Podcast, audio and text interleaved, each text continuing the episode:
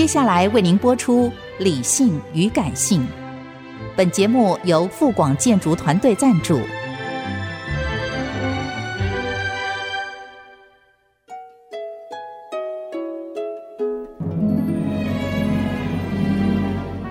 理性与感性不是天平的两端，而是一方向另一方渗透、影响、暂时取得上风的过程。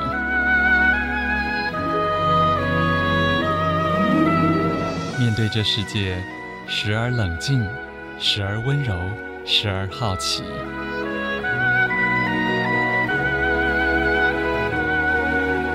我是陈乐融，陪伴大家一起理性与感性。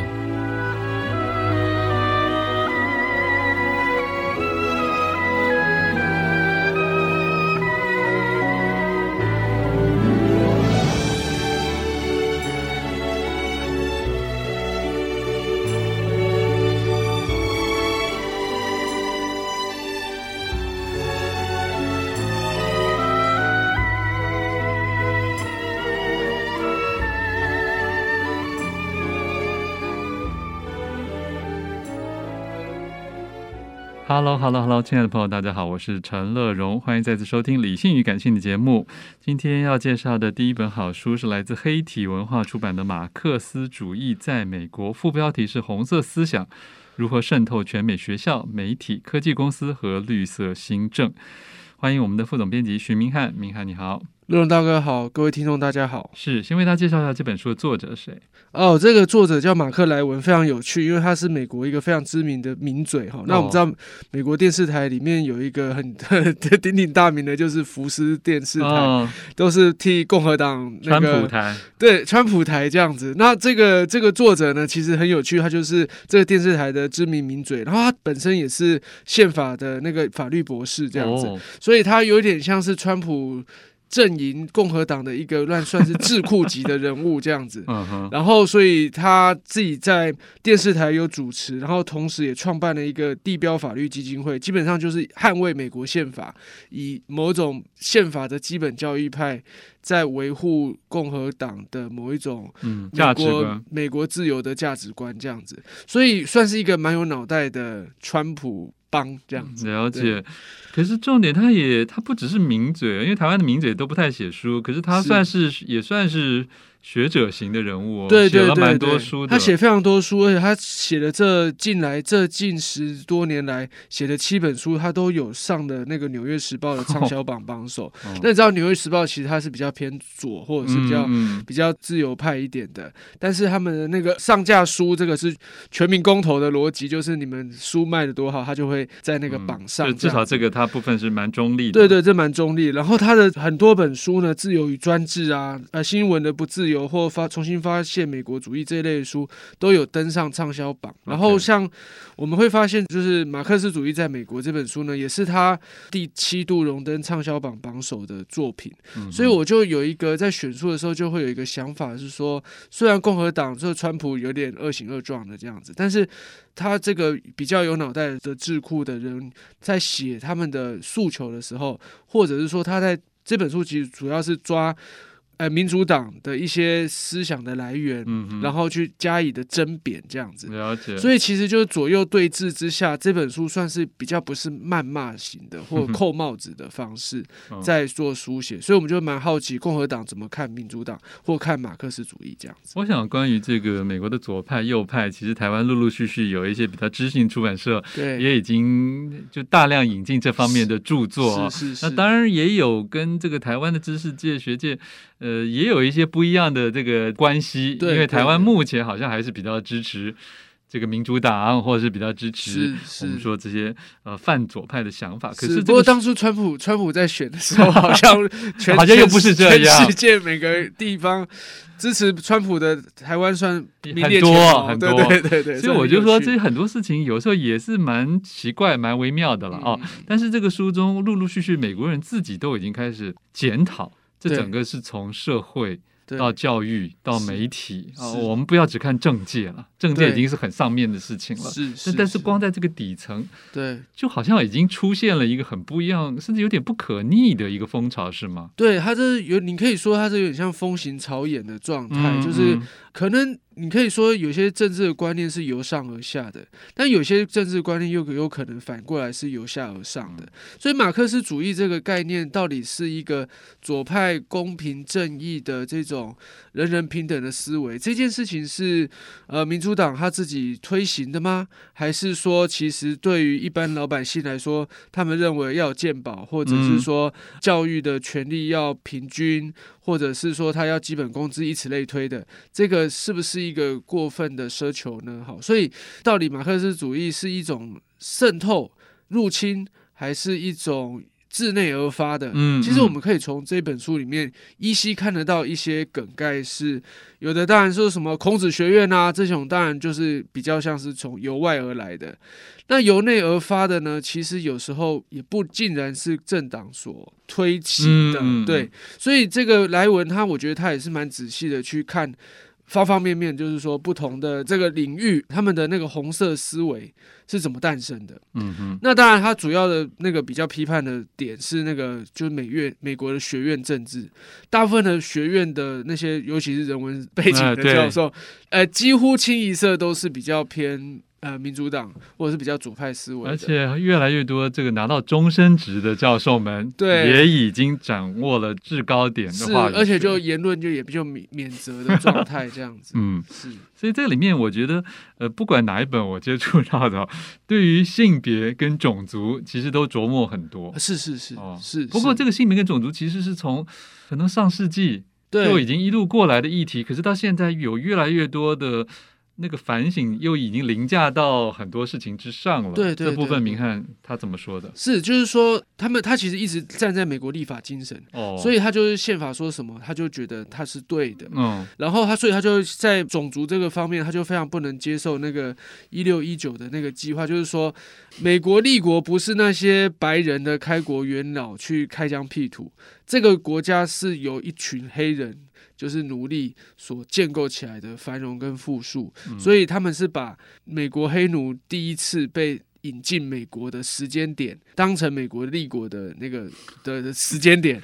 某个程度就又比那个当初的这个立国宣言还要来得早个几年，以此类推，所以它有点像颠覆我们整个那个不能说三观，应该说就是那个开国的的世界观这样子。那这这件事情当然就是说。呃，因为这两年又有那个黑人命也是命嘛，所以黑命贵的状况，所以就是说，哎，其实很多人都反省种族的问题，在美国是相当严峻的，那也是不能否认。不过，但是就是说，对于这个拥护美国开国宪法的这个名嘴来说呢，他觉得这就有一点就是颠三倒四，或者是说，嗯，非常。动摇国本这样子哈，嗯，所以这个评论呢，就会变成说是非常的针锋相对的。不过我觉得这就是这本书好看的地方，就是说我们不会那么轻易的接收他们其中一派的立场，他比较像是他挑出了对方的各种说辞，对，他其实是一个大汇编的大汇编，而且我觉得很好看，就是说他有点像是把。他认为的民主党的恶行恶状，而且是来有原有本的那些思想根源，一个一个拿出来鞭打，就对。比方说杜威那个教育学家，但他本身是一个比较共产理念的，或者是马库瑟那个法兰克福学派的。好，那因为我自己硕士在交大社文社会文化研究所也读了很多社会理论什么的，所以其实他就挑了很多所谓新左派的理论家来说，这些人影响美国甚深。哎，其实我觉得有些话是蛮有道理的，虽然他是持反对立场。但是我觉得那个大汇编就有点像一种反串的大补帖，或者应该就至少让你很清楚知道，他不是只是平白用感性在对抗你了。对对对对，我就把你们的证据一条一条拿出来。对对对对，然后我有时候读的时候反而会觉得，哎，其实对方说的其实也有道理的，所以就觉得会有一种天人交战，说那我到底要听你要信仰哪一个？就对，我要信仰这个作家的作者的立场呢，还是其实他引用的那些段落，我有时候觉得哇，写的真好啊。我觉得很有道理，嗯、但的确有时候有些立场言论会比较尖锐，嗯，他抓到他人们的小辫子，是，是，是，这时候你就会有一种反思。了解，欢迎回来，陈乐融理性与感性，正在介绍的好书来自黑体文化的《马克思主义在美国》，副总编辑徐明翰在我们的现场啊。相信如果有一些对政治或政治思潮也不是真的那么有兴趣、有研究的朋友，可能还是会好奇，就说美国不是资本主义吗？对不对？怎么还会扯到一个这么当年很漂浮在欧洲大陆的幽灵的这件事情，怎么现在又在欧洲又又被拿出来讲呢？是，那可是事实上，好像似乎有些东西一直没有散去，对吧？对对对，因为因为对这个作者来说呢，就是左派思维呢，其实他会慢慢就是有点呃蚕食鲸吞了，就美国立国精神，哦、包括就是说自由的贸易。就是那个贸易的精神，就是要关税尽量减免嘛，然后大政府主义是不好的，因为他认为就是这样会会压抑到那个民间的投资的活动，以此类推。这个我们其实都已经稍稍微了解了。不过呢，就是说他觉得这个趋势是越来越强烈化，就包括说呃，警察就是在暴动的时候，就是没办法，就是去。维护警察权益，以此类推，就是他会有觉得说，那个白热化程度已经变成是在街头上，嗯嗯，然后甚至是带有一种呃取消文化的。嗯、其实关于取消文化，就跟乐荣大哥提到的说，包括性别这些问题有关系。嗯、那当然我说，哎，那个性骚扰啊，或者是一些东西，我们当然会觉得我们要去抵制或者取消。不管是不是有罪证，乃至于他只有嫌疑的这种取消文化。不过就是说，很多的这种取消文化里面，它其实会针对种族正义或性别正义的一个那个分类方式，哈，会无限上纲。嗯嗯。所以无限上纲就是说，它已经不是什么同志平权的这种程度而已，它可能会对跨性别或各式各样的不同种，我们可能自己都怜悯不出来的那那些呃少数呢，这些归类，对那些。归类，然后就变成说，我们动不动就会踩到线。然后就会越雷池一步，然后就踩到地雷。他觉得这个对言论的自由上来说是有一个收缩的作用。了解。当然说言论不能说轻易的去强害他人，这绝对是没有问题的。只是说这种言论的这个射线不断的在紧缩跟检视，乃至于取消的时候，其实美国有一大堆的，不管是老师、学生或者是一般公众，他们的言论自由掌握度就不确认了。对，而且这里面很明显就是会有一派。说是，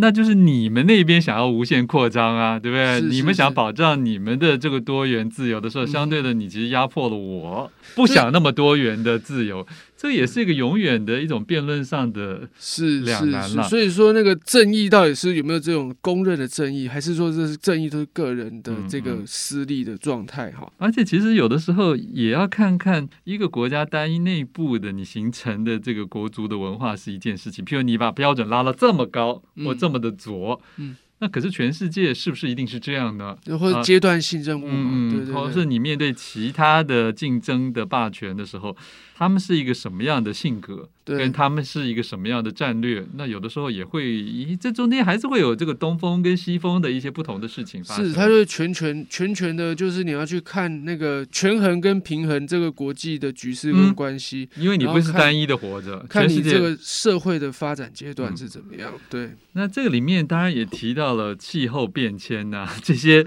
也是属于。好像 even 台湾人，大家常常都觉得已经越来越觉得这些是美好的词，美好的大词的很多很多的事情。是。呃，现在其实美国的这个算是泛共和党阵营的人也都比较有所质疑。对，因为因为其实就是这个大旗当然利益良善，不过他在执行的过程中，他其实就是会有大量的这种不鼓励经济成长，或者是说他在大量的就是节约各种开发的这种机会。好、嗯，就是这些东西就对他来讲，这是一种去掉成长的活动，叫做去成长的活动。嗯、OK，那这件事情就是。就是说，到底我们要繁荣呢，还是我们要洁净的环境？就是这个东西的二元对立呢，其实不尽然的是完全两极的。可是，在这个绿色和新政的这个。主政的状态下呢，其实有大量的资源就以这个名号被共和党整个拉去这样子。嗯、然后另外就是说，包括就是说科技公司，其实它也会因为呃言论自由的各种收缩跟调控呢，他们也会变相的，就是去去封杀某一些他们不认同的政治人物。哦、那这往往被封杀都是 都是共和党的，就是川普不是脸书被那个关掉嘛？对，以此类推，所以他也替那个就是共和党人就是发言说啊，为什么？这些科技公司都是靠比较偏民主党，然后都封杀了这些重要的共和党领袖的声音什么的，嗯、所以也是一面倒的。他就是检查了美国在各个方方面面的行业，他们如何的怎么样站在一个所谓的进步价值，可是这个进步可能有点太超前，或者是有点是超出呃一般美国人的知识的负荷能力。好像其实有一段我觉得很有趣，关于性别的部分。他就列了大概 LGBTQ 几十种，欸，对，你有看那页对，大概四五十种这样。然后我觉得说真的，我完全以前没有任何意识。对对对，然后但是这件事情对我来讲有点反串，就是说，哎，谢谢你哦，因为我从来都不知道有这么多种这样子，哦，所以你反而激起了兴趣。哦，突然激起兴趣，说，哎，这个性别怎么会这么多？哈，然后但是的确有点多如牛毛的那种状态，是有一种反讽的意思。哦，可是这里面会不会有的时候我会怀疑说？它会让一个本来没有这些，就是也很多人会在探讨嘛，包括在什么阶段你要接触什么样的资讯，是是，是，它会不会是你本来没有这个意识？对，哦，可是你被，因为人的成长过程中，有时候你会因这个边界的模糊而去模仿，哦，它并不是真的，你什么听了你的内心或什么，这个会不会有点像揠苗助长这样子？就是说明明这没这件事，就就后来你突然觉得好像我应该是第三十七样。然后我就反而去，呃，你本来还有机会稍微把它，你知道，做一些调整，或是，可是现在你都一切都说我不要压抑，我我刻意要如何如何。是是，这这个的确他会主张说这样子的指认呢，其实或许在成年阶段是可以的，但是就是说在青少年的时候，他他的这种指认到底是一个错认还是一个社会后天养成的，这个一直都有这样的争论，所以我觉得他。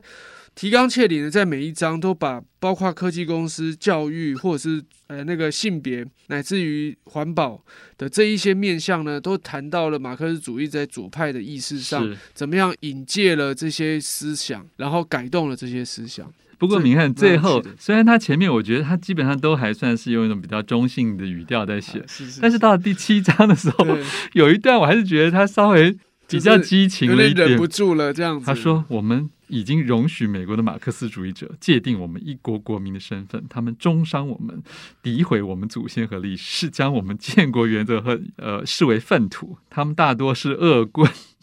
等等等等，我突然觉得，哎，这个就这个就突然很很 come out 这样子。对对对，所以他其实有时候就有点会转为那种标语式的，呃，一个战狼式，对，战狼式的。然后有人说，就是这本书多少也会有逻辑滑坡的地方，就是他有点突然跳登高一呼这样子。但是我还是觉得这本书好看，是因为它的逻辑是建基在对方的某一些论点上，就是你们自己有小辫子了，对，对。然后他那个开展有时候的确有点跳跃，嗯。但是我觉得看这书书的好处就是你可以来回翻，是，是，是，你可以做笔记，你可以画重点，甚至打叉。哦，所以其实这本书我觉得引起不少人的那种思辨、思辨，或者是甚至反感，或者是纳闷。我觉得这些都是好事。我跟你讲，绝对。有比你们家这本书更令更更令左派反感的没有？我知道是有比比令左派反感的书。哦，是是是，对对对对、嗯。不过我觉得很有意思啊，因为这真的，它里面提的很多事情，我还是觉得值得检讨了。是是是、嗯。好，我们谢谢副总编辑徐明翰。